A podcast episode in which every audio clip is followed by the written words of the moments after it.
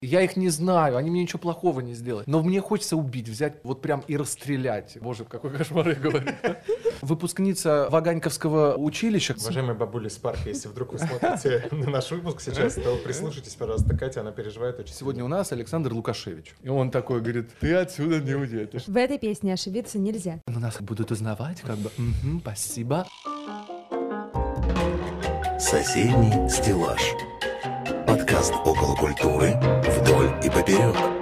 Друзья, всем привет, это подкаст «Соседний стеллаж», подкаст библиотеки Юга Москвы, в котором мы говорим обо всем, что касается культуры, литературы, культурной жизни москвичей, а это ключевое слово в сегодняшней подводке, и гостей нашего города. Куда сходить, что посмотреть, о чем поговорить с друзьями за чашечкой кофе. Обо всем этом и многом другом мы поговорим сегодня и в студии Константин Беляков. И Екатерина Высочина, все неизменно. Друзья, у нас, естественно, есть гость в студии, без гостей к вам сюда не выходим, поэтому рубрика Кто такой? да. Наши редакторы, готовя нас и готовясь сами к выпуску, определенно да, накидывают сценарий. И там есть рубрика «Кто такой?», где они Класс. объясняют, да, вводят в курс дела, что же за человек сидит перед нами. И иногда случаются Казус. смешные казусы, да, и поэтому, представляя человека, мы даем ему возможность, если что, в этой рубрике как-то повли- повлиять да, на, на то, что написано. Итак, у нас сегодня в студии Станислав Кулик, ведущий телеканала «Москва-24», член Союза журналистов России, преподаватель по технике речи и риторике, бизнес-тренер по коммуникационным навыкам, автор тренингов по публичным выступлениям. Ну, все правильно, да. Совсем Только согласен? ненавижу слово тренер. Я все-таки по образованию преподаватель, это там что-то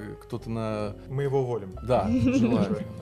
А так да, все, все правильно. Там столько регалий у меня. Я прям как бы, а, разве может человек с, э, сережками в ушах быть членом стольких организаций? Меня периодически спрашивают. Ну, вот мы раз- сегодня и узнаем, может, Вот и может, может или нет. Меня больше всего смущает в этом всем, что преподаватель по технике речи, потому что мы тоже претендуем на некую профессиональность, условно. Мне все нравится. Пока что у вас каких-то... Пока я не слышу. Сейчас, Я должна, всегда- сейчас должна быть склейка. Да. Из, из моих вот этих э, типа Это нормально. А он кто такой? Нет, мы же говорим про физиологические, в первую очередь, какие-то особенности бывают у людей. Картавость, шепелявость, проглатывание окончаний. Пока что я не слышу. Ну, с этим Костя уже справился, слава богу. А, ну, С чем именно? Не очень понял этот подкаст, Э. Ты стал шутить надо мной грубо перед эфиром, поэтому я решила тебе ответить в эфире. Понял? Отлично. Тем не менее, давайте мы вернемся к теме, о которой мы сегодня хотели поговорить. У нас их несколько. Для наших зрителей, кто смотрит нас не в Москве и кто живет не в Москве, мы вам рассказываем, что существует канал Москва-24. Мой любимый телеканал. Это сейчас без сарказма. Телеканал с центром вещания в Москве вещает он о Москве. Создан по инициативе мэра города Москвы Сергея Собянина в 2011 году. да, правильно, у нас юбилей тут был недавно. Это да. Вопрос. На твой взгляд, действительно ли такому городу, как Москва, реально нужен свой телеканал? И зачем? Объясню, это канал, который появился не просто так. Подобие таких каналов есть практически в каждом мегаполисе и крупном городе мира. Вы включите там, не знаю, в Лондоне телевизор, в Нью-Йорке, в Токио, и там обязательно будет формат подобного канала. Я считаю, что это уникальный формат. Чем он уникальный и интересный? Тем, что канал Мегаполиса, он отличается от федерального канала. У нас, например, наполнение, понятное дело, что это про город в первую очередь, но, естественно, если начнется война, мы будем об этом говорить. Даже если она начнется в Северной Корее, мы все равно это будем освещать, но через призму кого? Нас, жителей, приезжих, коренных москвичей, неважно. Мы связаны, каждый из вас, с миром очень тесно. Даже если нам кажется, что к Антарктиде мы не имеем никакого отношения. Имеем. Каким-то боком, каким-то там моментом обязательно. Поэтому уникальность еще в чем? Все через москвичей, все, что касается в мире, происходит через нас, как это на нас влияет. И еще формат, конечно, ведения. В Москве совершенно другой менталитет, темпоритм жизни. Мы по-другому общаемся. Если вы, опять же, включите федеральные каналы, вы увидите какого-нибудь дядьку или какую-нибудь тетку, которая будет без эмоций нам рассказывать о том, что этот приехал туда, это то, это... А для Москвы это уже не подходит. Люди хотят поглощать информацию языком, которым они общаются в среде. И вот мы пытаемся донести жителям города все через призму, как это нас касается. Пробки, кто-то кого-то прибил, убил, ну, без этого тоже не бывает. Да, мы всегда тоже сопереживаем. И, опять же, почему уникальность в мегаполисе канала такого формата, то, что нам разрешают все-таки сопереживать. Сопереживать с теми событиями, которые мы освещаем. И нас подбирают такими ненормальными немного, распущенными, как называют наши телезрители. Уберите Кулика, он слишком распущенный, он многое себе позволяет. А если я переживаю эту ситуацию, о которой я говорю, вот именно так. Если меня тревожат там бездомные собаки, я люблю больше Вот животных, это- чем людей. Ну почему я не могу это сказать? И это находит отклик в миллионах жителей. А кто-то наоборот, меня сменяет мой коллега, парень или девушка, и он говорит, да кулик со своими собаками, тут нужно детей защищать, а я собак, он детей. Та, значит, еще чего-то, тараканов. Понимаете, и вот в этом каждый из жителей большого города, они находят какой-то отклик. Ну смотри, условно говоря, по всем классическим жанрам журналистики и так далее, ведущий, по идее, в кадре, он же не должен давать свою какую-то личностную оценку, Правильно, эмоциональную да. краску. А опять Да. же, наблюдая за вашим... Просто вы на фоне у меня всегда. То есть я вот из тех людей, которым телек нужен всегда Фон. работающий в доме. Вот я с ней просыпаюсь, если я засыпаюсь, я всех подсаживаю на эту же историю. Вы же очень часто даете эмоциональную краску Да. тем новостям, которые вы Да. комментируете. Насколько это сейчас верно или неверно? Вообще можно ли говорить верно или неверно? Вот ты правильно сказал, в журналистике есть такой закон, чтобы наши зрители смотрели, и я не умничал, я скажу так, засунь свое мнение в одно место.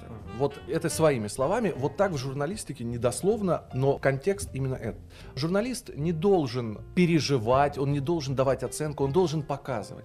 Но, смотрите, время меняется, и люди тоже меняются, меняется, опять же, наше поведение в среде, и если раньше мы были каждый обособлены, там, Советский Союз, почему было дикторство? А на тот момент, например, за рубежом ведущие общались, разговаривали со зрителями. Общество диктовало, каким образом с ними общаться. Вот у нас сидел диктор, и он без какой-либо эмоции, там, Кириллов, Шатилова, да, Азалихиченко, сейчас все поймут, какой я старый, потому что я знаю такие фамилии. А особенно Азалихиченко, послушайте, для девушки, для женщины, это такой голос невероятный, это такой секс в голосе вообще просто. И вот они сидели, и это было вот каменное лицо, и они передавали так информацию. Потому что мы жили так. И журналистика была тоже написана же не вчера, да, и как бы наука. И тогда, ну вот, вот так, тогда люди вот таким образом мыслили и жили. Но тогда Мне- альтернативности информации не было. Не Однозначно, с- да. Но вот мне кажется, что сейчас то время, когда люди хотят получать эмоции какие-то. То есть они хотят видеть, почему вот я всегда говорю, я такой же, как и все, я езжу в метро, я хожу по улицам, я сталкиваюсь с теми же проблемами, я получаю такую же среднюю зарплату по Москве, мне также хочется там больше денег, больше Сразу вкусной стало интересно, какая средняя еды. Понимаете? Ну, на самом деле. И я это все тоже транслирую, поэтому это находит... Ну вот, возвращаясь к своему собственному мнению, может быть, это и есть сейчас фишка этого канала, что нам позволено, иногда за это нам прилетает по голове, Мгм. то есть нам говорят, да, ребят, вот вы такие, какие вы есть, со своим, вот ты любишь красное, ты зеленое, ты можешь об этом, ты любишь соленое, ты любишь это, и ты можешь это озвучивать. Но иногда, конечно, бывает такое, что на эмоциях что-то ляпнул, как я это называю, а телезрители такие, ну кто-то понял там, а кто-то, ну бывают конфликты с руководством, да, вызывают, говорят, ты в своем уме, Кулик. Вот ты, ты хочешь, Что чтобы отвечаешь война началась? Я говорю, ой, я идиот, не обращайте внимания, я больше так не буду. А что самое было запоминающееся из таких ляпов, за которыми последовали такие последствия? такие последствия. Был День города, самый такой серьезный для меня был ляп, день, когда открывали зарядье. Я не помню, какой это был год. 17-й какой-нибудь. Как Вот, в общем, и у нас была выездная студия на Тверской. Стояла очень красивые декорации, люди могли подходить тоже. Опять же, наш формат, люди, москвичи, там, ну, в большинстве, конечно, нас узнают те, кто живут в Москве, ну, и много было приезжих, они могли подойти, пообщаться, постоять, быть в кадре происходящего, все. И было открытие заряди. Должно было быть. А, Настолько сильный косяк, Да. что оно не случилось. И суть в чем? Технически очень сложно вещать не из студии. Это всегда жуть жутчайшая, как я называю. Я ненавижу это все, потому что при всей моей видимости того, что я не переживаю, все классно, я весь вечно мокрый, мне хочется в туалет постоянно на нервной почве. Потому что это сложно технически. Аппаратная находится в другом конце Москвы, мы сидим. И вот эти вот задержки звука в ухо, да, которые, ну, все уже понимают, что мы работаем с ухами, э, с ушами, потому что сухами тоже деревня, сухами, знаешь, я... Именно это и войдет в тизер. Да, с сухами, мы работаем с сухами. Вот. И я сижу и понимаю в какой-то момент, что я слышу, а зарядье должно было открыться, естественно, в определенный момент, чтобы много людей сразу туда не ринулись, да, чтобы не было какого-то столпотворения и так далее. И я просто не слышал, мне говорит шеф-редактор, что-то, э, зарядье. Я знал, что с минуты на минуту, там в какой-то момент я должен сказать, что сейчас открывается официально зарядье, там присутствует мэр, президент, и тут я говорю это раньше времени. И дальше вот просто поток мата, ну, естественно, мат такой отборный.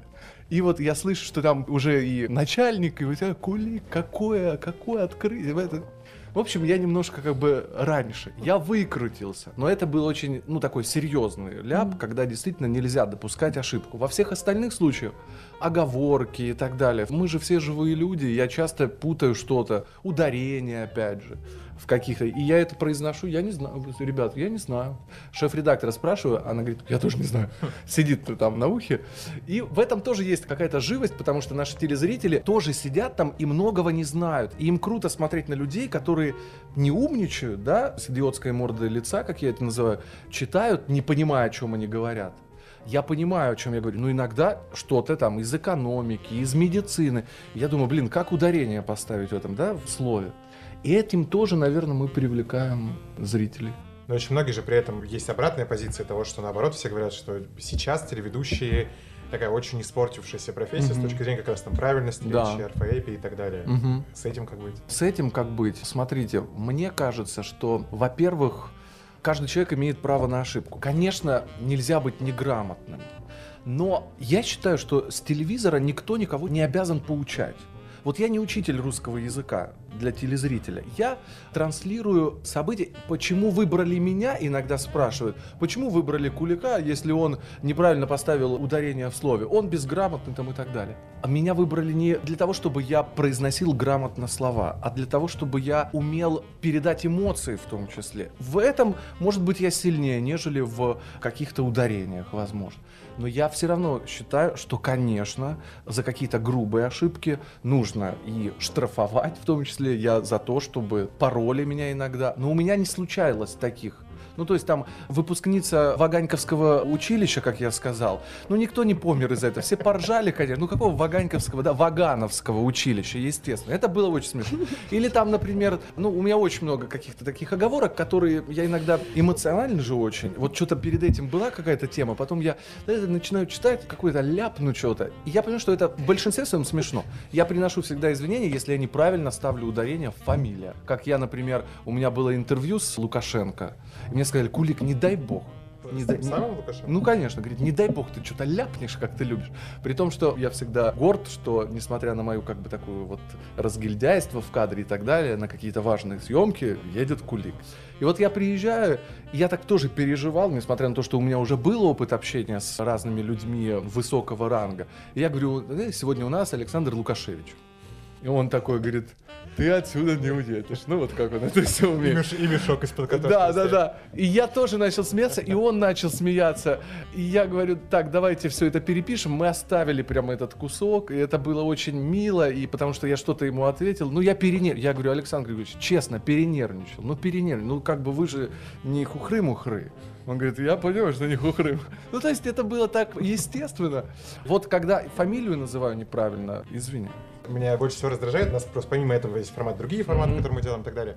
И когда стоишь, читаешь суфлера, и очень часто начинают люди раздражаться, что ты не можешь прочитать подводку, которую ты видишь первый раз там с третьего, с четвертого раза или с первого. Всегда я предлагаю всем поменяться местами, я говорю, давайте я встану за камеру, Вот. а вы вставайте, пожалуйста, и читайте то, что написано. Особенно, когда они длиннющие какие-то, да? как- Обожаю. Подводки и суфлер — это вообще отдельная тема. Особенно, Ос- когда особенно, пишешь. когда большой блок про партнерку, и ты понимаешь, что О. это супер важно сказать, Конечно. и что это люди, которые помогают тому, что происходит сейчас, а у них огромный текст, суперсложные слова, и ты...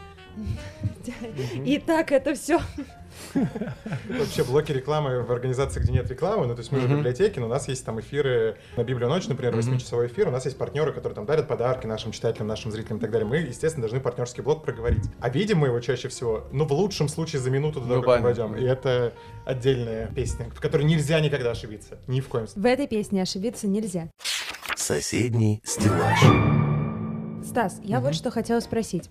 Есть ли на Москве 24, если эту информацию, если Вакантные суперсекретная? Так, давай. Ты хочешь меня подсидеть уже, да? Нет, ни, в коем случае. Меня на канале Москва-24 уже называют Екатерина Андреева. Уже сколько лет? Хотя на самом деле только шестой год. Нет, ну раз пока тебя не называют Екатерина Высочина, то тебе в целом бояться нечего. А спросить я вот что хотела. Много ли среди ведущих телеканала людей, которые не москвичи вот по рождению? Да, конечно, большинство мы лимита приезжие. А сам ты откуда? Я сам родился вообще на Украине, в городе Харькове. Потом я переехал в Киев жить. Потом у меня мама родилась в Москве. И часть детства я провел в Москве и в Харькове. В итоге потом переехала вся семья в Харьков. И, в общем, как бы вот так. Поэтому у нас на канале большинство, у нас там москвичей раз, два, три. На самом деле. Но я вот что хочу сказать. Москвич это же такое понятие очень я, например, мне кажется, знаю город лучше, чем некоторые москвичи, потому что я как лимита истоптал все, и каждый раз я открываю что-то новое. Я невероятно люблю этот город, потому что он дал столько мне возможностей. Я никогда не брошу бумажку, а некоторый москвич может просто это сделать. Я знаю, у меня есть такие друзья, которые живет в районе Третьяковки, и мы идем, я курю, о, можно говорить, что да, курение убивает? Ты там, же да? ты же Ну, Я куришь. курю, да. И мы идем, и, например, он берет и выбрасывает. Я говорю, ты ополоумил, что ли? Он говорит, ну а чё? Пусть коммунальные службы работают. Ну, какой-то это сам.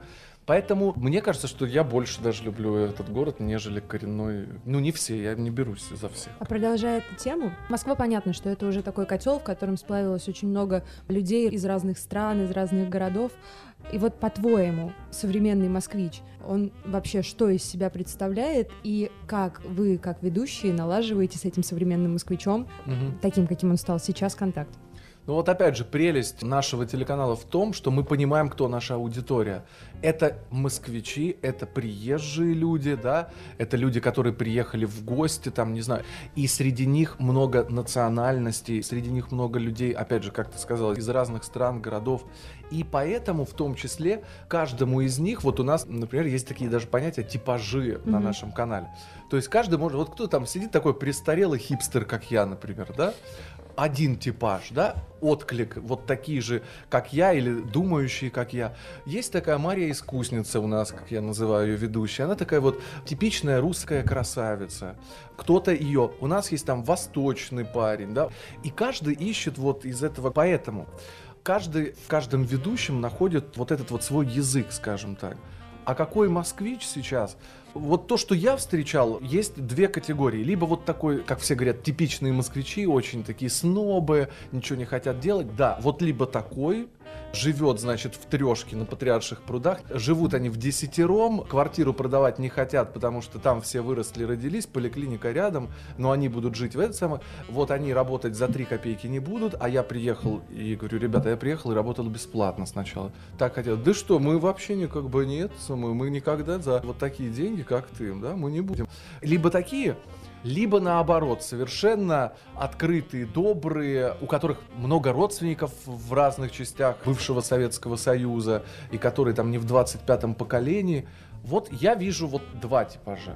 Ну, либо третий, там, приезжие, такие, как я, мы, в принципе, все одинаковые. Мы хотим здесь чувствовать себя, ну, не коренными жителями, а просто чувствовать себя комфортно в этом городе. Мы хотим больше работать, наверное. Мы хотим больше чего-то получить. Такие целеустремленные. Есть что ответить тебе на это? Вы, вы а, москвичи?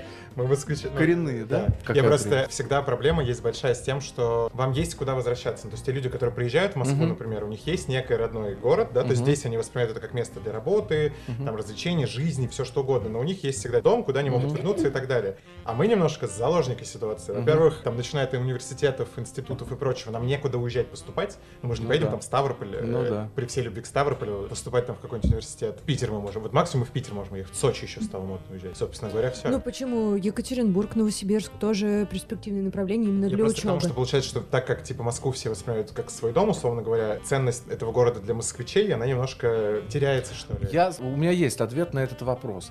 Да знаешь, как я говорю, что это мегаполис. И вы должны это тоже понимать. Вот когда говорят, ой, понаехали, вот этот, значит, Кулик это- приехал. У нас же телезрители очень прекрасные есть, которые звонят каждый день. У меня там есть несколько таких поклонников, женщин, которые звонят и говорят, да уберите же, мало того, что он приезжий, он еще и что-то, значит, ему не нравится, там где-то не почистили улицу, и он, значит, свой рот открыл и так далее. Да мне все нравится, я москвич. какой-то». Я говорю, друзья, это мегаполис, и вы должны понимать, что вы живете в городе, который всегда был, есть и будет город, в который будут приезжать много людей. Как вот хотели закрыть патриаршие пруды, да, для того, чтобы туда машины не ездили, там, мы Нет, много это освещали, историей- к нам приходили телезрители, они обрывали телефоны, чтобы мы им помогли. Но вот за что мне тоже нравится наш канал и наша позиция, мы сказали, мы покажем и так, но мы покажем и по-другому. Приезжие никуда не денутся, люди будут ходить, будут кричать, шуметь. Они говорят, вот мы хотим как... Жить же все хотят, как где-то там в Европе, в Америке. Вы поезжайте туда, посмотрите, там не перекроют Таймс-сквер или там какие-то еще улицы. И местные жители к этому относятся с пониманием. Нет вот этого снобизма. А у нас все-таки вот этот снобизм среди некоторых коренных жителей присутствует. И это очень обижает таких лимитчиков, как я. Потому что я люблю город, я борюсь за его чистоту, за медицину, я хочу ходить в поликлинику, а не платить деньги, да, в частную. И мне кажется, я иногда больше борюсь, нежели сами коренные москвичи за город, в котором я, к сожалению или к счастью, не родился. А ты борешься за город? Врет. Да, Нет, я, наверное. я борюсь, я борюсь очень сильно. И Прямо сейчас. Прямо сейчас. Делая контент, между прочим, для Нет, пару, пару дней назад я, вот, кстати говоря, боролась с, как мне кажется, социальной какой-то несознательностью. Бабули очень любят подкармливать голубей, и они это делают возле моего дома, где есть пруд. И там, где они подкармливают голубей, они, естественно, съедают не все, потому что бабули приносят такой 15-килограммовый какой-то мешок хлебных запасов. Вот, и они, значит, эти все хлебные запасы вываливают, голуби их не доедают. На их место приходят кто? Совершенно верно. Крысы, кто? И я этим бабулям говорю, зачем вы это делаете? Здесь гуляют мамочки с детьми, и крысы это все-таки не самый приятный в прогулочном парке А где крысы встречный. самые приятные встречные? Ну, крысу на помойке встретить справедливо, согласись? Мы в мегаполисе живем. Кстати, между я в Москве крайне редко крыс встречаю. На помойках. тоже, В. Питере очень много, в Москве. Вот, поэтому я борюсь и вот таким бабулям говорю о том, что не надо. Они мне, естественно, отвечают, кто я такая и сколько мне вообще лет, и не прислушиваются, к сожалению, пока к моему мнению насчет того, что не надо подкармливать голубей на улице. Уважаемые бабули с парка, если вдруг вы смотрите на наш выпуск сейчас, то прислушайтесь, пожалуйста, Катя, она переживает очень сильно. Ну и не только по этому поводу, вообще-то диким птицам вредно есть хлеб. На этом весь мой спич. Можем продолжить про собак. Соседний стеллаж. Давайте вернемся к телеканалу. Все-таки к роли ведущего. Просто тема близка. Про, про звонок одну историю быстро расскажу. У меня так случилось в моем долгом карьерном пути. Я один день проработал редактором на России 1 в программе «Прямой эфир», когда ее вел еще тогда Корчевников. Еще вел. общем, до перехода Малахова туда. И про звонки в редакции и так далее, я прям помню отчетливо. Всем нужно понять, что прямой эфир выходит не в прямом эфире чаще всего, в отличие да, от вас. И я помню вот эти истории, когда мне звонил брат Путина, и он мне совершенно серьезно рассказывал про то, что он брат Путина, он мне пытался это доказать. А ты не можешь бросить трубку по правилам, потому что а вдруг это реально... Ну, то есть там есть правило, что ты не можешь не договорить с человеком. И ты находишься, ну, так, в филиале некого заведения лечебного. И мне очень много раз звонили по поводу того, что сделайте потише, что они так орут. Ну вот. Понимаете? И ты не знаешь, как на это реагировать вообще. Ну, то есть ты же должен что-то отвечать. Собственно говоря, поэтому я отработал один день всего там и благополучно оттуда ушел. В общем, терпение вашим редакторам. Последнее, знаешь, что было? Знаете, позвонила женщина и говорит, почему у Кулика не русская прическа? А у нас очень К- веселый тоже продюсер. а Она, она говорит, вы хотите, чтобы Кулик в кокошнике в следующий раз? И вот у него не русская прическа и все. Она говорит, удивительно, что они сказали, ты похож на нерусского. Ну вот у него не русская прическа. И мне не нравится на это смотреть. Знаете, я не знаю, как воспринимать это. Ну, естественно, мне смешно, но я думаю, ну вот люди звонят вот такие, ну вот как можно позвонить? Вот я, я в жизни бы не додумался позвонить и сказать, я не знаю этого человека. Совершенно, да? Ну тебе не нравится, переключи. Тебе неприятно? Или звонят и говорят, ну неприятный он. Ну вот неприятно, невозможно смотреть. Вот просто, и главное, а, одна продюсер спрашивает, а что вам не нравится? Просто он мне неприятный. А у вас есть какой-то рейтинг между ведущими? То есть наверняка... Как вы снимаете цифры? Как вы понимаете аудиторию канала? Вы же Ну, не считаетесь по медиаскопу, насколько я понимаю? Не, считаемся, Да? конечно, да. То есть вы видим. настолько уже большие, что... Конечно, И да. сколько аудитория? У нас только на... Вообще все измеряется, если ты знаешь, и ты знаешь. Всегда рейтинг измеряется почем? По Москве. Москва и Санкт-Петербург. Из рейтинга этих городов составляется, скажем так, общий рейтинг. А сколько нас Ну смотрит? да, приблизительно аудитория канала. Ой, я не знаю, вот этого, я, я вижу процентное соотношение, я не перевожу это в... Это в сложно... долю. э, Долю, да, и- я- я вижу долю. Ну, например, по разным слотам, наши зрители должны тоже понять. Слоты, ну, надо объяснить. Это По временные, отрезкам. да, временные отрезки. Конечно, самый лучший слот это утреннее вещание. Это с 6 до где-то... Вот смотрите, как еще удивительно. В Москве утренний слот крутой, это там с 6 до 12 дня. Потому что у нас не все ходят на работу к 8 и к 9, некоторые ходят к 11 и к 12. Поэтому до 12 такой типа прайм считается. В регионах это с 5 утра, с 4 до 8, до половины 9. У нас прайм-тайм это вот такой. И вечер, конечно, считается праймовым. И опять же, вечер какой? Вечер и ночь. Если вся страна у нас сидит, Нина приготовила борща, Коля сел в Вологде, они включили в 9 часов Катю Андрееву, да, то у нас в 9 часов мы еще в пробках стоим или в метро. и Поэтому у нас это сдвигается там на час, на два. И доля вот этого вот количества людей в 2 часа ночи иногда у нас цифры, то есть мы понимаем, что нас смотрела половина Москвы. В 2 часа ночи, в будний день, да. А рейтинг между ведущими, Ну, вас никак там продюсеры не сталкивают лбами, я не знаю. Нет, ну понятно, что мы друг друга ненавидим. Что там говорить? Ненавижу своих коллег. Шучу. Нет. Естественно, мы со всеми общаемся, со всеми пересекаемся регулярно, потому что есть захлест временной, чтобы не было такого, вдруг я помру, а никого не будет на работе, кто-то же должен сесть в эфир. И дело не в том, что я помру, они поставят гвоздики при входе и сделают сюжет во мне. Будут все переживать за то, что реклама, и не может быть ведущего, потому что рекламу нужно подвестись к этим секундам, за которые, да, заплатили миллион. Поэтому есть доля, конечно, какого-то соперничества, наверное. У меня раньше было такое, когда я только начинал карьеру. То есть я хотел быть лучше, я хотел быть... Сейчас у меня этого, к счастью, нет, потому что тогда я сидел на успокоительных, потому что я постоянно... Мне нужно было лучше, лучше это. А потом я понял, это так все бессмысленно, потому что я могу быть лучшим вот в этом, а он вот в этом, а она в этом, она умнее, он красивее, у этого лучше чувство юмора, у него больше харизмы, каждый особенный, и невозможно все это в себя включить. Но раньше я очень по этому поводу переживал, я сходил с ума. Вот как ты справился с этим? Очень же много людей, которые себя загоняют как раз вот в эту историю про то, что особенно, когда у тебя работа, где можно тебя сравнить с аналогичным э, там, сотрудником или Мгм. очень с человеком, который делает то же самое, Мгм. просто, да, там, на другом участке или в другой временной период, ты начинаешь сам себя загонять. Как с этим справляться? Рецепт. Ой, рецепта нет, тоже приходит с каким-то опытом жизненным прежде всего.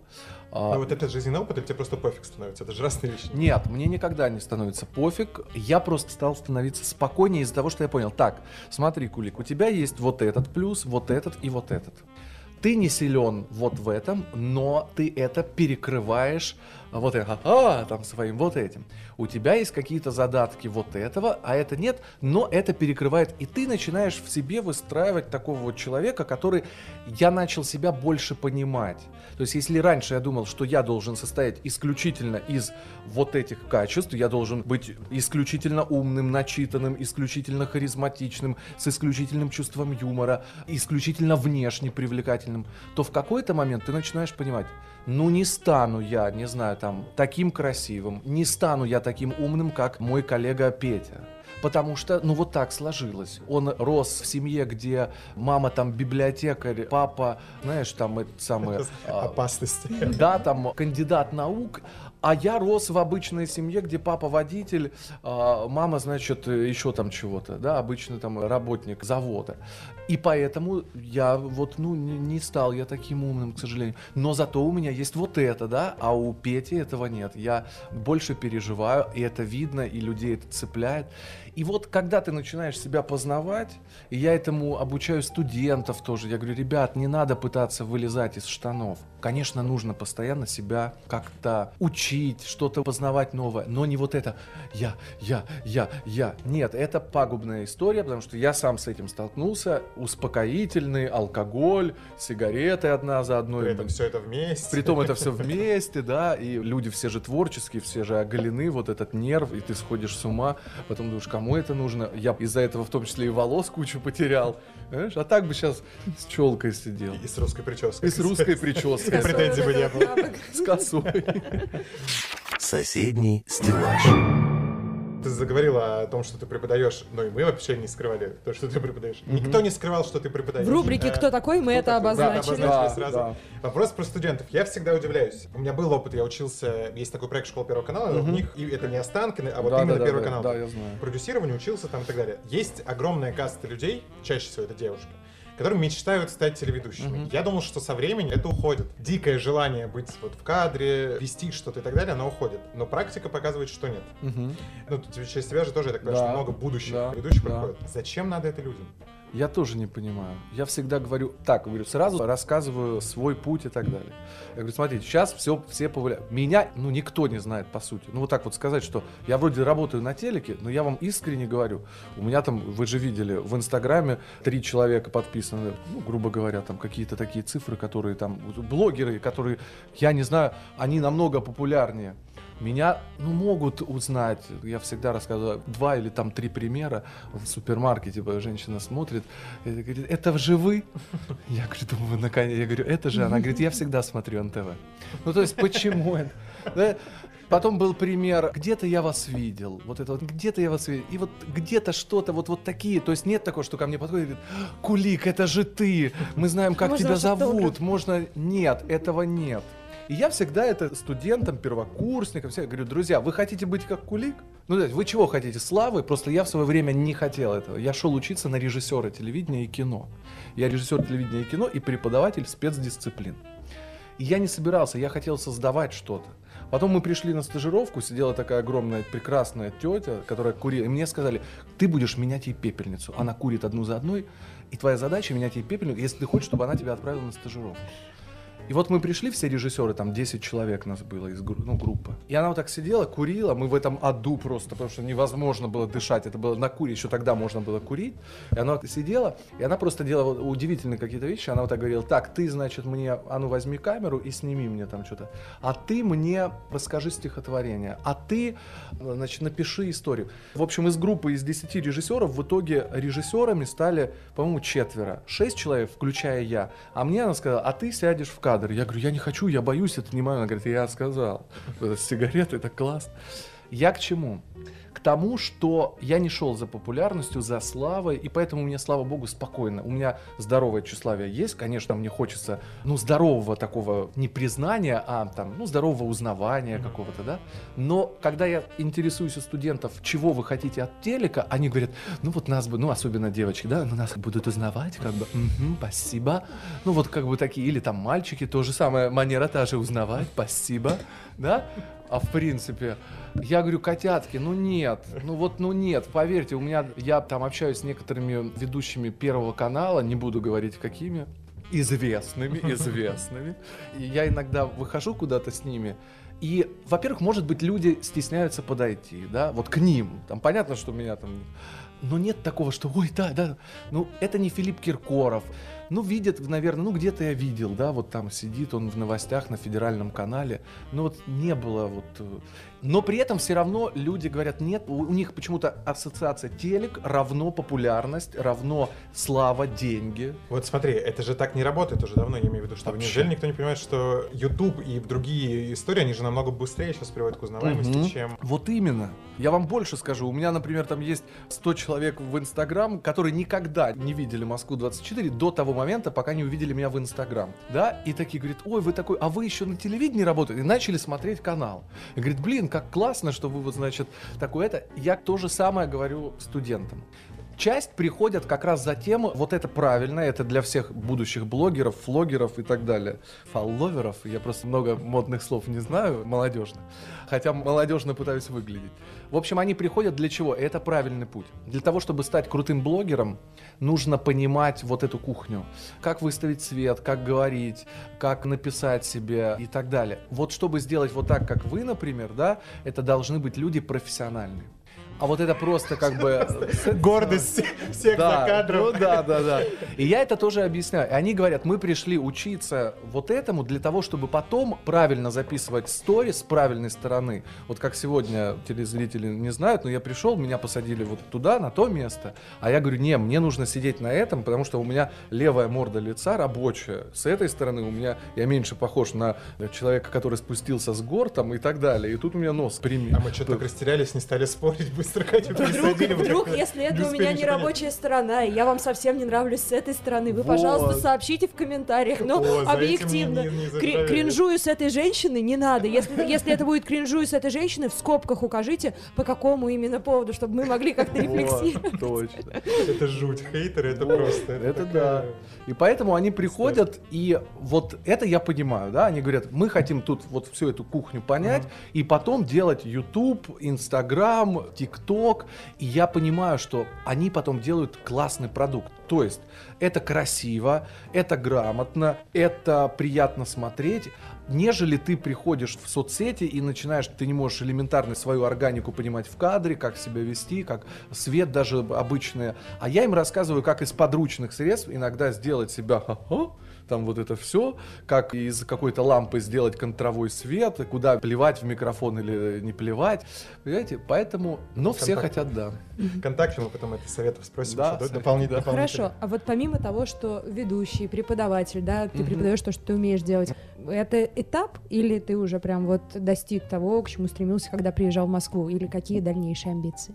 Ну, у меня много амбиций. Я, наверное, потом бы хотел уйти полностью в преподавание на самом деле, потому что я вижу там отклик сразу. И мне так, я вижу живых людей. Когда у кого-то что-то получается, у меня такое счастье, потому что меня самого когда-то учили, и попадались на пути люди, которые делали это бесплатно иногда, просто из-за того, что им что-то во мне нравилось, они мне подсказывали. И я это тоже вижу иногда, в большинстве своем вижу в людях. А в телевизоре, чем я старше становлюсь, тем мне сложнее пытаться нравиться. Это же все равно тоже у меня есть. Я прости, а каждого. можно прибью? Скажи для А. наших зрителей, сколько тебе лет? Потому что каждый раз проблема твоего возраста раздувается Ага, с течением Да, интервью на все самом больше деле, да, больше. слушайте, мне 34 года, я выгляжу на очень 54. Как мне тут написали, кстати, в Инстаграм написали что-то по поводу возраста, и говорят, ой, ну вам сколько уже, 46? Я говорю, ну да. Самое смешное, что гримеры, вот я сегодня в гриме приехал после телека, я помню, как только пришел на канал, и я просто уже в 20 лет выглядел на 40, мне кажется. Ну вот не знаю почему. У меня, как мама Может, говорит... из-за бороды? Может быть. Мама говорит, когда ты был в школе, звонила классный руководитель, говорит, побрейте вашего мальчика, у него уже, значит, и подмы... у него подмышки волосатые, понимаете? Мама говорит, ну что я могу сделать, если вот уже как бы обезьяна? У меня у мамы тоже такое чувство юмора специфическое. Она говорит, боже, как вы можете ребенка называть обезьяной? Она говорит, все, Валентина Владимировна, всего доброго. И вот у меня вот это вот, но он мне помог в какой-то момент, потому что, ну, все же доверяют такому бородатому, как мне там девочки говорят, статному мужчине. Ну, как ты можешь обмануть, да? Может быть, 34 года, 5 мая будет 35. А у нас же возраст сейчас, знаете, да, узаконили, что молодые люди до 35. Поэтому я еще как бы молодой человек. Я никогда по поводу этого не парился. Все равно мне кажется, что вот ну, 35 уже тоже не 25. И что я дальше хочу? Хочу, да, действительно, что-то людям отдавать вот таким способом, наверное. Не то, что учить, поучать. В чем прелесть, наверное, почему ко мне студенты первый курс, меня никогда никто не прогуливает. Потому что я прихожу вот такой, с сережками, значит, в ушах, вот такой стильно-модно-молодежно, как я называю. И я с ними пытаюсь говорить на языке времени. А если там прихожу ко взрослым, то там я меняю, я подстраиваюсь, да. Но в этом я вижу, а в телеке ты приходишь, и все равно нужно вот это, ну, немножко, даже не зрителям в большей степени, а иногда это даже больше руководству. Ты должен нравиться. Ты должен так выглядеть. Мне же могут позвонить и сказать, ой, в чем ты кули... Ну, не мне, а стилисту. Господи, что ему надели там это? Снимите это, наденьте на него вот это. Поменяйте грим. Ну, вот что-то вот сегодня он, значит, не свеж, там и так далее. И знаете, когда ты становишься старше, и ты понимаешь, что, и все должны это понимать, что в телевидении ты все равно некая как бы кукла такая, в каком-то смысле, да. Ты должен говорить то, что надо, ты должен выглядеть так, как кто-то хочет. В ВУЗе или в работе с какими-то взрослыми людьми, там, обучению ораторскому искусству, этого нет. Мне никто не скажет, там, да, ты должен как-то выглядеть. Нет. А тут ты как, ну, это тоже такие смежные же профессии, актерство, телевидение, все равно ты вот артист, как бабушка моя говорит. Ты уже выступаешь сегодня?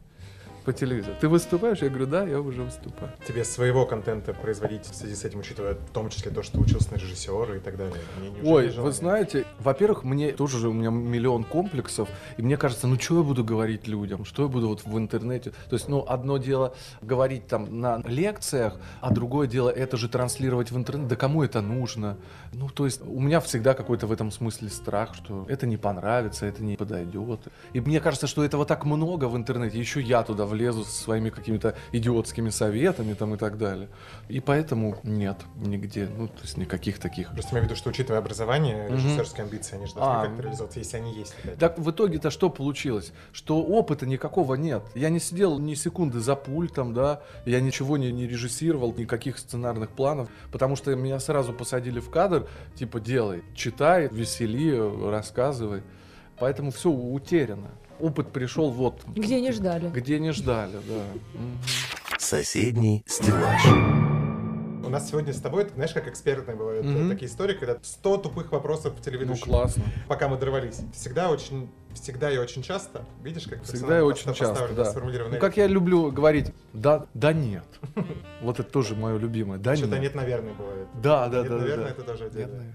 Очень часто бывает так, что телеведущие, несмотря на то, что они работают на телевидении, не смотрят телевизор вообще, сами по себе. Как у тебя с этим обстоят дела? Смотришь ли ты современное Да. российское? Да, я больше скажу, почему я с самого детства мечтал работать вот в ящике. Я не понимал, что это значит, да, но вот в ящике. Это была традиция в, в нашей семье, всегда был включен телевизор. И, может быть, это повлияло. Но мои родители, готовка, все происходило при телевизорах. Поэтому, возможно, в том числе это как-то... Естественно, дома фоном у меня всегда работает телек. Я не смотрю свой канал, Вот, да, честно. спросить, не да. смотрю, потому что мне неинтересно.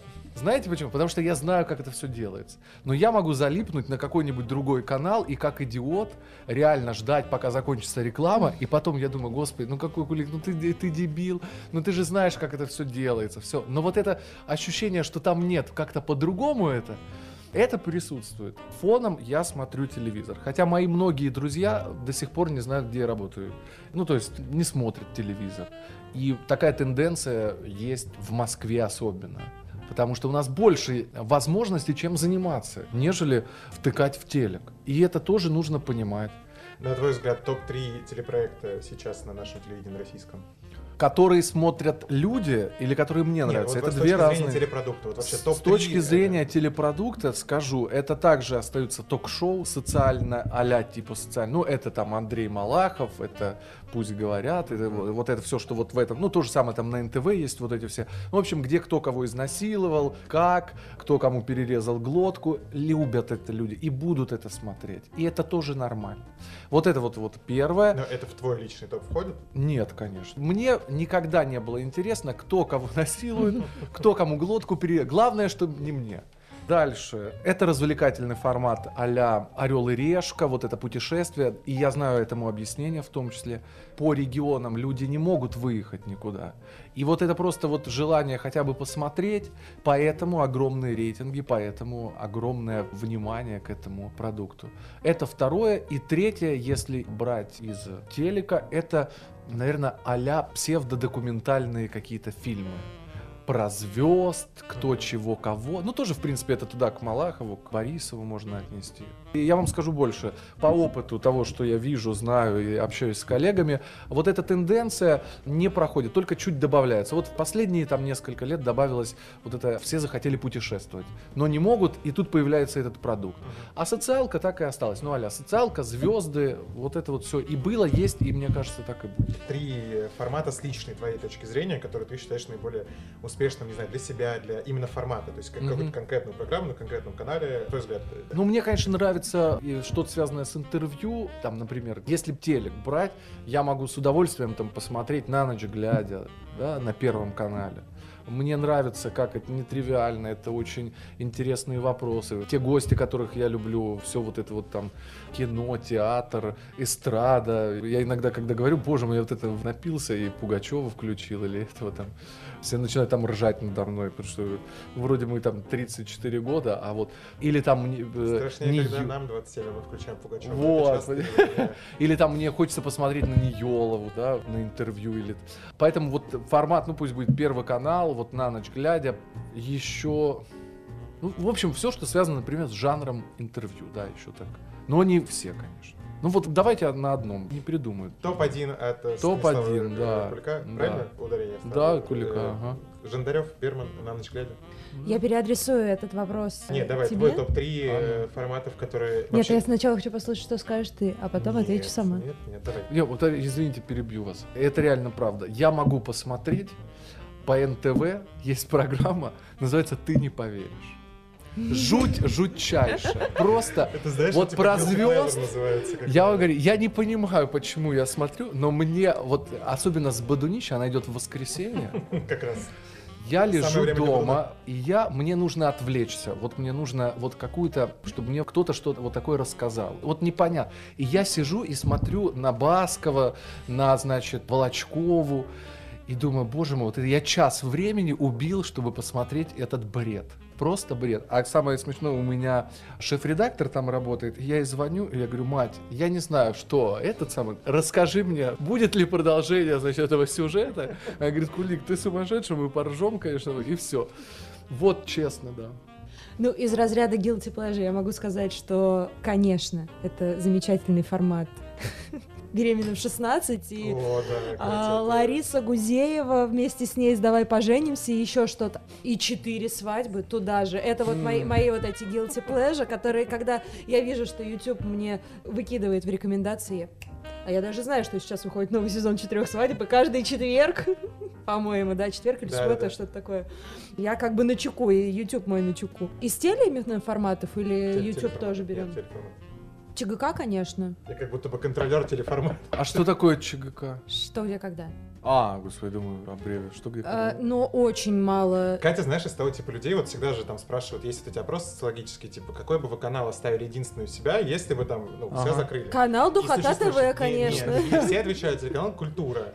А когда смотришь на цифры телеканала «Культура», Да, тут никто это- не Вот ты смотрит. классно заметил, да. И так очень часто, это же вот этот известный эффект, что когда тебя спрашивают публично, ты должен ответить, ну вот, типа, что-то... Я не знаю, мне искренне нравится, что где, когда. Нет, я... это я, я не про тебя конкретно, а про то, что очень много людей отвечают вот так. Э, если Нет, это, это круто. мой искренний ответ. И мало того, что смотрю, ты знаешь прекрасно мою тягу к Ты играм. письма Я... пишешь. э, это. Екатерина из Москвы. Нет, я в студенчестве играла, что где, когда, и типа мне прям нравится, я вхожу в азарт. Но я всегда себя чувствую не, я не за телезрителей, я за знатоков. То есть я вот на этих позициях. А я понял, почему я что, где, когда переключаю. Потому что я не могу ответить ни на один вопрос. И я чувствую себя таким дебилом, Нет, идиотом. Меня я- начинает это бесить. Потому что думаю, ну как ты не можешь...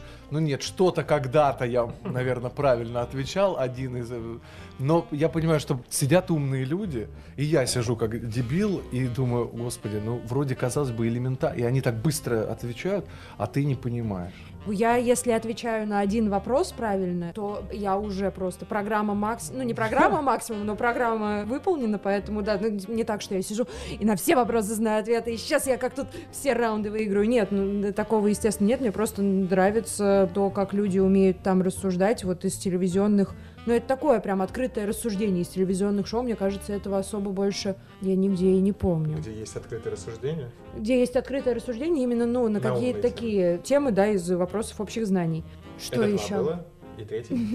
Ты guilty pleasure Нет. там не Ну, засчитал? конечно. У всех должно быть guilty pleasure, понимаешь? У меня Мне? когда-то были каникулы в Мексике, помните, было такое шоу? Ой, да. Ну это туда же, в эту копилку. Как раз у меня был и институт, и ШПК, и все вместе. И я приезжал домой, я тупо включал этот бред абсолютно. Да. И, все, у меня просто отключался мозг в хорошем смысле. Вот ты смотришь, ты ни о чем не думаешь, что вокруг тебя происходит, и вот просто... Еще я могу сказать, что мне, я не знаю, выходит сейчас это на телеке или нет, может есть какой-то похожий формат, но я помню, что мне очень нравилось то вопрос взрослому.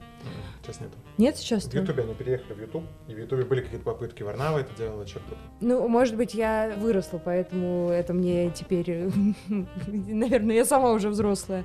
Вот этот формат мне очень нравился на телеке. И, конечно, «Последний герой», старый «Последний герой», вот это прям супер, да, каждый в субботу, по-моему, он вечером выходил, да? Или в воскресенье. Он или в субботу, или в воскресенье вечером Да, выходил. выходные. И да, я всегда была дома, и я всегда смотрела, хотя меня уже тогда, в принципе, пускали вечером гулять по выходным.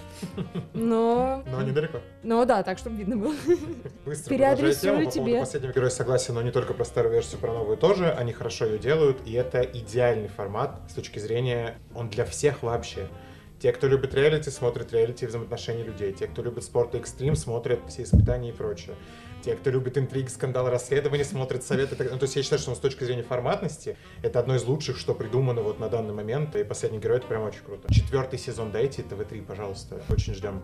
Танцы на ТНТ, ну это просто красиво. Сделано. Это... Но это, кстати, еще супер полезно, согласна, потому что Почему? это Да. прям популяризировало А, танцы, и многие к смысле. этому Я пошли, думал, это, и это классно. И Это четыре свадьбы, четыре свадьбы на ножах, адской кухни, вот этот вот весь контент пятницы, он, конечно... Я, кстати, знаешь, что еще думала, что ты скажешь про вечернего Урганта? А, кстати, я тоже не скажу. Да. Еще я вспомнил, вы сказали, мне очень нравился формат ревизора.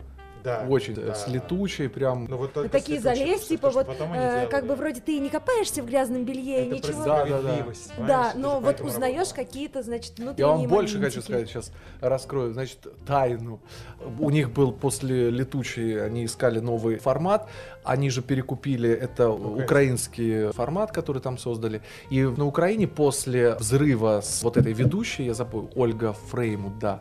Лена Летучая это как бы копия Ольги Фреймут. При том, что мне очень нравится Лена Картинки? Летучая. Но Ольга Фреймут, если вы просто погуглите, посмотрите, она более, не то что колкая, она более тонкая. У нее были, знаете, она не просто говорила, статья 2015 неправильно храните. Вот это одно и то же, как у Лены, Мгм. немножко такое было. У Елены. Я ее лично не знаю, очень ее люблю так Да, визуально. она все не посмотрит как Ну, хочешь. естественно, давайте.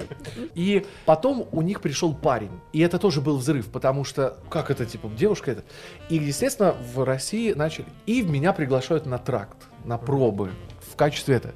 А так как мне очень нравился этот проект, я приехал, значит, разоделся, все это. Мы приехали на кухню, а я уже сижу много лет в новостях. И пусть это новости не Первого канала, но все равно вот эта информационная подача, она все равно присутствует. То есть я все равно уже забыл, как это поведение в кадре вне студии. Мгм. То есть я наоборот вот прошу сейчас в последнее время, говорю, дайте я выйду куда-то в поля, так называемые, это когда корреспондент где-то работает для наших зрителей, которые не знают, вот выехать в поля, чтобы почувствовать кадр по-другому. И я оказался в этой кухне и начал это. И я чувствую, что я не органичен, как я бы хотел. Я себя очень адекватно воспринимаю, и я понимаю, органика есть или нет. В кадре должна быть органика. Но меня посмотрел. Я пришел не по блату, меня Бросил просто... Да, он посмотрел, он сказал, блин, ну он как новости видел. Я понравился ему внешне, опять же, про типаж, да, вот почему меня и позвали, потому что предварительно ему показали меня, он сказал, да, вот этого типа возьмите, попробуйте. Он не слушал меня, ему сначала важна была картинка, но это нормально, да, он представил меня в кухне, это было... И потом вот как бы я открыл рот, и всё, ну, вот много было информации, ну я перенервничал еще, конечно же, и я тогда думаю, блин, ну почему, почему так бы, мне казалось, что это было бы прикольно. И в итоге взяли девочку. То есть они не пошли по, по Мгм. пути украинского формата, у них были девочки-девочки, и, как показала, к сожалению, история, никто из девочек в итоге и не стал звездой, как Лена Летучая. Ну, Милос была неплоха довольно из тех, кто Это, Да, делал, это же, по-моему, ее подтянули из, да, из Да. Ну, другого она шоу. влипла в историю, из-за чего я быстро убрал. Ну, не быстро, сколько она, сезон она отвела, даже полтора, Ну, да. наверное, на там историю. Ну все, уже просто по- в телевизионном формате другая девушка, девочка, это должно быть совершенно другое. Это либо мальчик, либо, не знаю, животное, все что угодно, тогда это выстрелит. А опять все равно все будут сравнивать. Все равно вот, ну это так нормально. Ну и плюс она была яркая, ну то есть она, она яркая, движок да. ревизора, если бы они Да. не нашли тогда летучую при всех, Да. учитывая весь их скандал, с которым Да. она уходила. Да, Это все, конечно... да. Возвращайтесь, Елена Да. Летучая. Приходите к нам, мы вообще вас зовем, кстати, давно мы звали Летучую, надо еще раз написать. Соседний стеллаж. Потихоньку от телевидения, переходя к блогам, к Ютубу и так далее, нет у тебя ощущения, что то, что пытаются ваши продюсеры сделать, я имею в виду продюсеры Москва-24, такой поженить, как будто бы две вот эти площадки, что у вас все равно телевидение, но не совсем телевидение, но как будто бы с вот этой Мгм. блоговой Да, составляющей. есть, конечно, То есть. есть вы, Это, типа, не это- скрываете. Это на нет, а почему? Зачем это скрывать?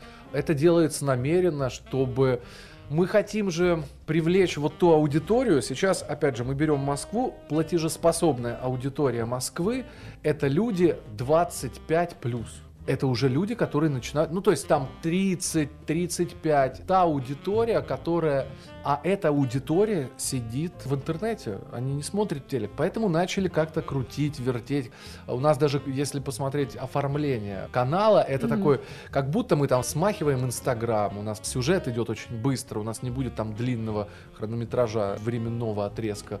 У нас вот все как будто чик-чик-чик-чик, быстро-быстро. И это, ну типа, чтобы вот попытаться трансформироваться, не знаю, к чему это приведет, и получится ли все равно привлечь вот эту вот аудиторию в полном объеме, в котором хотят продюсеры там и так далее. Но, да, я знаю это, да. У вас же были попытки уже, насколько я понимаю, с интернет-форматами, то же самое, а поговорить истории. А поговорить, да, было- это было, да, это было у нас. Ира Шихман, да, прикольно. Я очень ее люблю, смотрю, кстати, тоже. Она сначала была у нас на канале, были классные проекты на канале, с ней интервью, а потом опять что и получается.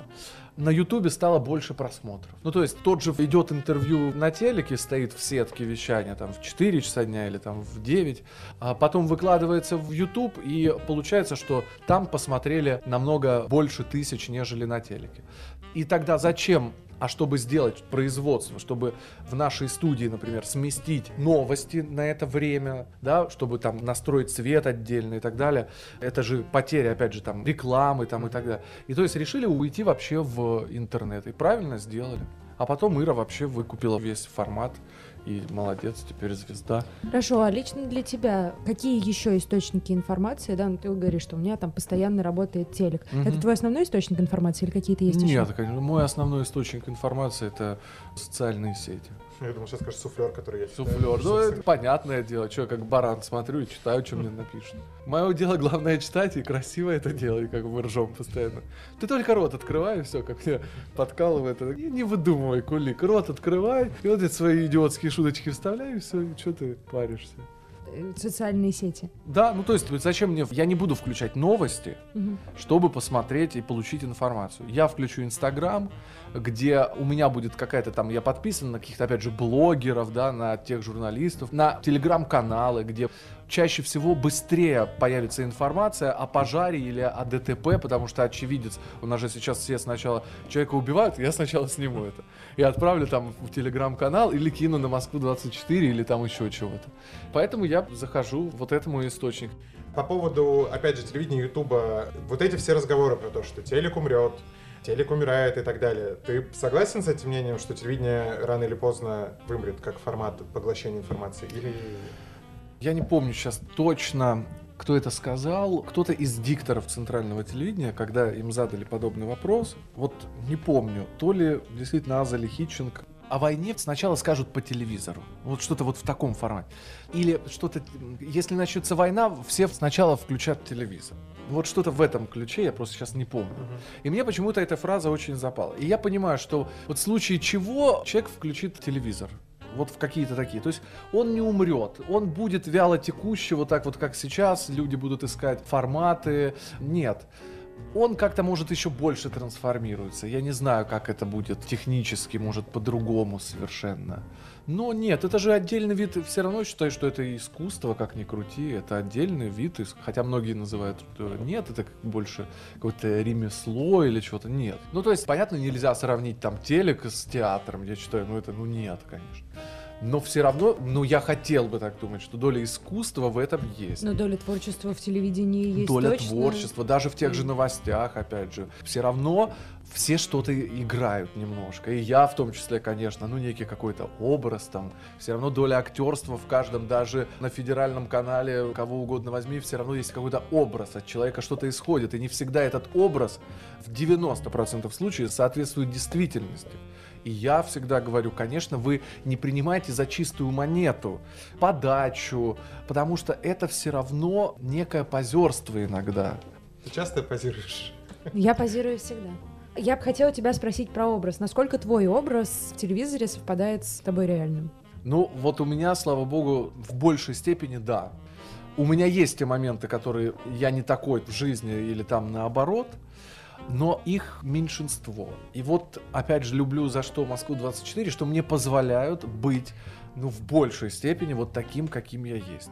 Конечно, я не все могу сказать, не до конца прокомментировать ситуацию или новость какую-то, потому что я понимаю, ну есть грань, и ввиду того, что нас могут смотреть разные люди, кто-то не поймет, что связано с религией особенно, да, что связано с политикой, да, я не могу это, то есть если бы я сидел там с кем-то с друзьями, я бы эту новость трактовал вот так, а там я ее буду, то есть я все равно там немножко другой, более сдержанным, хотя со стороны кажется, что я слишком многое себе позволяю. Нет, все равно это, а может быть это и хорошо, иначе я бы не знаю, что я там уже говорил, понимаете, с экрана. А может быть в этом и было бы вот это вот как бы максимальная крутость современного телевидения, когда каждый человек может говорить как есть то, что он чувствует, как он хочет, а зрители вправе выбирать, смотреть, не смотреть. Как я говорю, колхоз дело добровольное.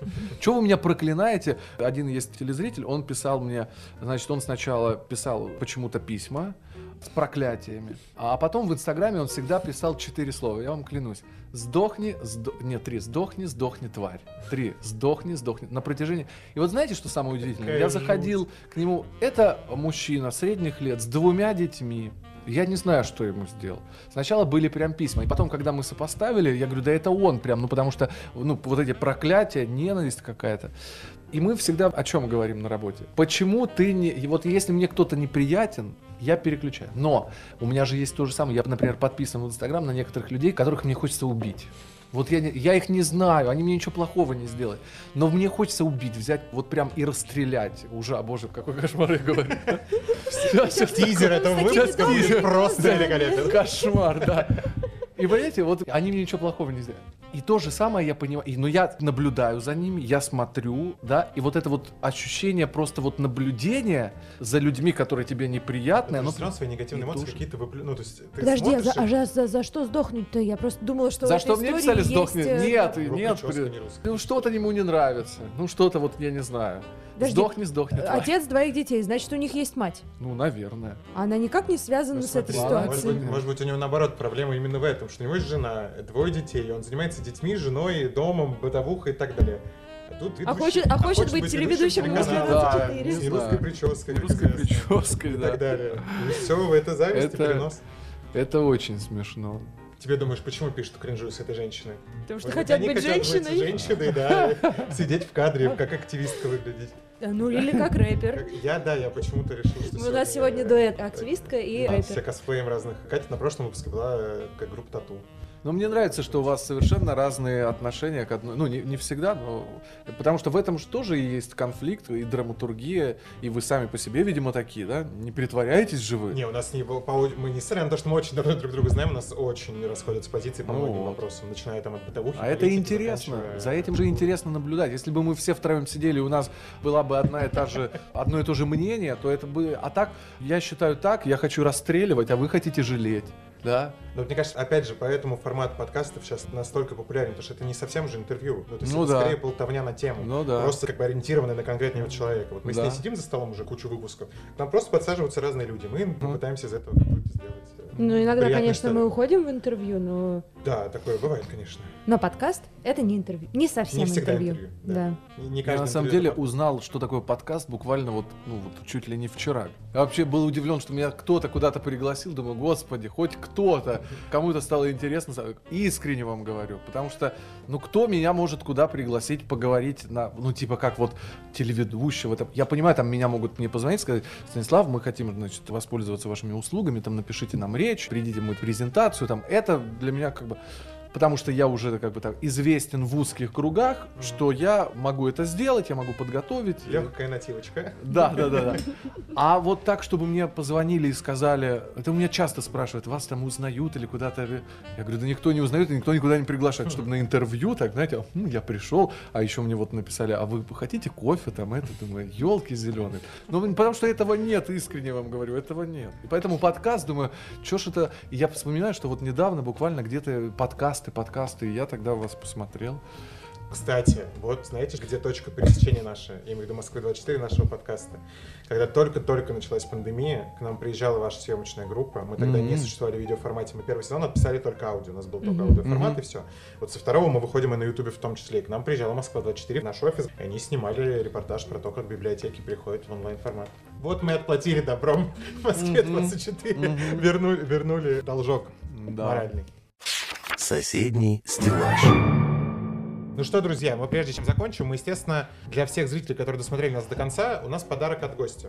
Переходим к конкурсу, нам надо понять, какие будут условия этого конкурса. А, вот, давайте тогда придумайте короткую скороговорку. Потому что у всех ассоциация, что все телеведущие перед тем, как а, начинают... а, У нас, кстати, есть делать- вопрос. Да. Делай, значит, что-то ртом. А, а может быть, у тебя есть какое-то такое, знаешь, не то, что тебя бесит, а то, чем ты убиваешь. Вот никто не может, а ты можешь скороговорку из 321 Ненавижу слова. и всегда говорю студентам, никогда не произносите скороговорки. это. Это все неэффективно. Это не дает вообще, Ты кроме того, что... ты речевой аппарат разминаешь перед... А речь, вот Скороговорка, скороговорка, она создана для того, чтобы, во-первых, в первую очередь логически правильно читать, выдерживать интонации, не учитывать большую часть знаков препинания. И если вы хотите артикуляции и дикции научиться, то это буквенные упражнения, а не вот это вот проговаривание. Оно не так эффективно, нежели... Буквенные упражнения это как? Это Ты- от двух до... ч- Да, да, да, да. П, чи, ты, чи и так далее. Там вот такие. Как... А вот это то, что я не люблю, когда ведущие изображают, что они перед эфиром сосала сушку, лизала мушку, э, э, э, от топота копыт, вот это все, в рот что-то засунуть. Это все бредятина. Никто так не делает, поэтому не учат в нормальных. В рот ничего не вставляют, вот эти пробки, это тоже все хрень собачья. Это только усугубляет предметы во рту лишние. Вы просто сейчас как будто рушится мир. Я понимаю. За Ну, попытку я что, стада зря орехи, да. что ли? Это это, это театральная, театральная история, которая была создана для чего изначально? В залах не было акустики. И если вы посмотрите, есть актеры, которые до сих пор говорят немножко вот так, да, открывают.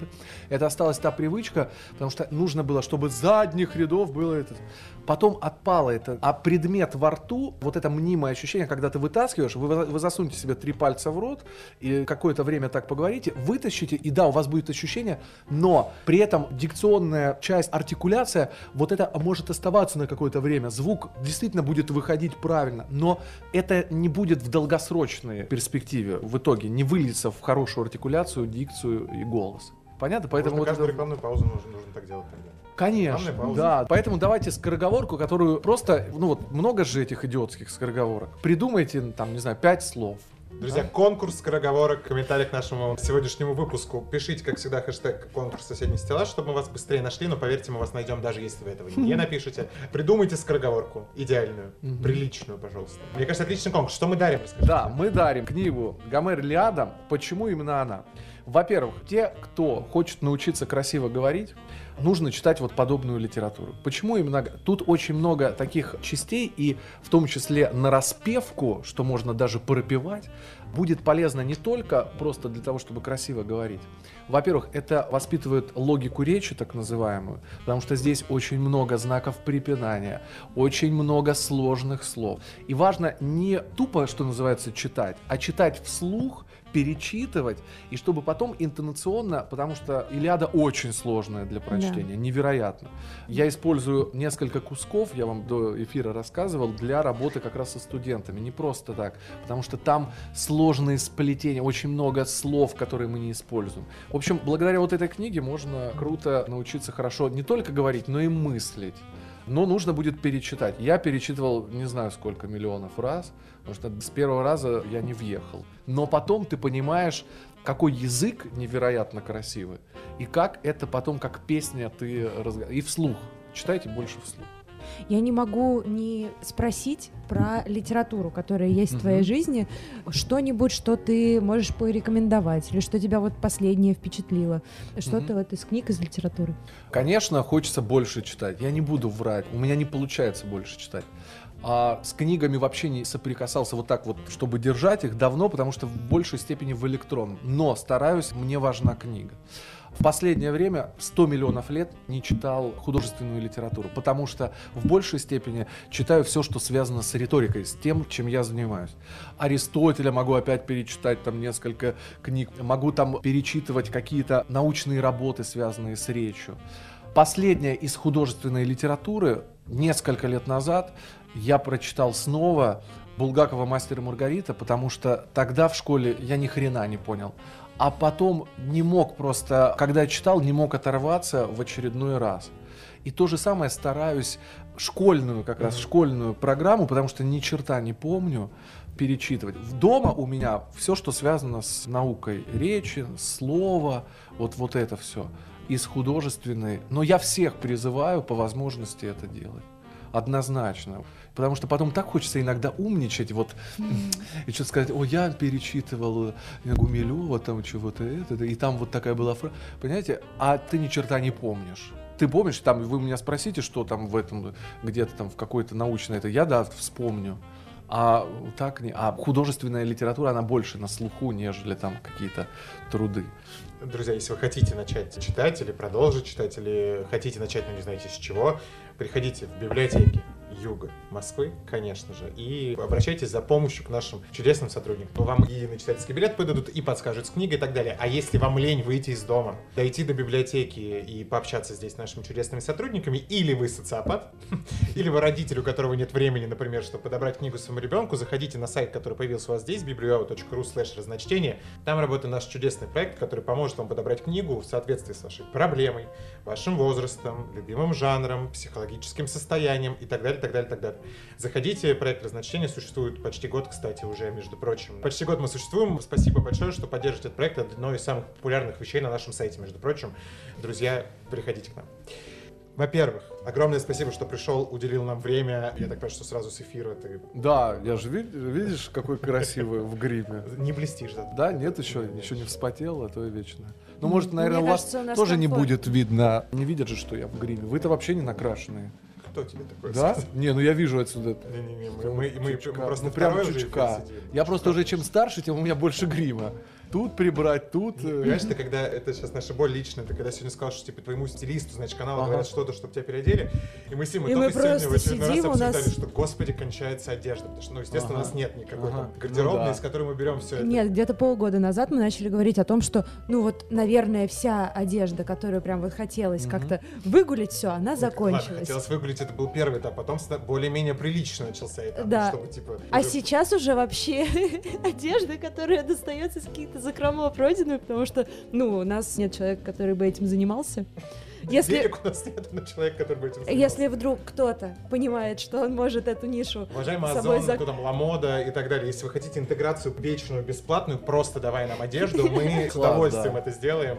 Если вдруг это будет не Ламода, а Farfetch, то вообще будет хорошо. Ну, вдруг. А Хотя бы может- У нас интеллектуальный Да. контент. У нас аудитория 18-34 по всем метрикам и показателям. Между прочим, И что, и среди этих людей, ну, типа, очень маловероятно, что есть люди, которые согласны на бесплатную интеграцию просто так. Да нет, на самом деле любая интеграция — это круто. Даже и бесплатная. Если что, мы рассматриваем. Если она бесплатная, то это уже не интеграция. А что? Просто мы бесплатно.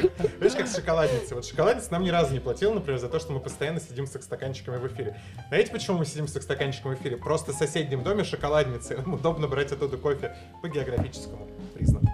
На этом все. Вот на этом и все.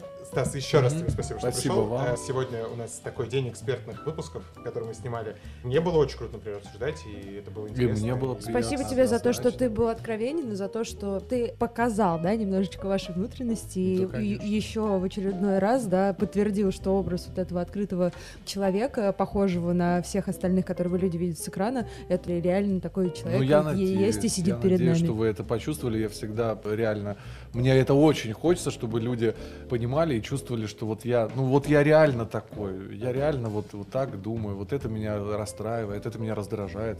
И я считаю, что это классно, когда ты открыт максимально, насколько ты можешь к людям. Говорят, ой, нужно быть немножко это, чтобы тебя там не ранили, не убили. Ну, то есть, да, вот, да, к чертям собачьим. Ну, да, сделают больно, там где-то подковырнут, где-то... Но это жизнь. Ну, лучше так, нежели... Зато классно вот так тебя воспринимают таким, какой ты есть. На Это этой круто. чудесной ноте мы и будем завершать. Друзья, не забывайте подписываться на наш канал, пожалуйста, ставить лайки, колокольчики, естественно, и все вот эти необходимые действия для того, чтобы, во-первых, вы не пропустили новый выпуск, а во-вторых, наши видео увидело как можно больше людей. Ведь у нас замечательные разговоры, не душные абсолютно. Мы стараемся делать так, чтобы они были не душные и постоянно проветриваем в студии. С вами, как всегда, была Катя Высочина. И Костя Беляков. Спасибо вам. Увидимся в новых выпусках, которые будут выходить регулярно. Мы все вам еще это обещаем, и все будет хорошо с нашей регулярностью. Всего вам доброго, пока-пока.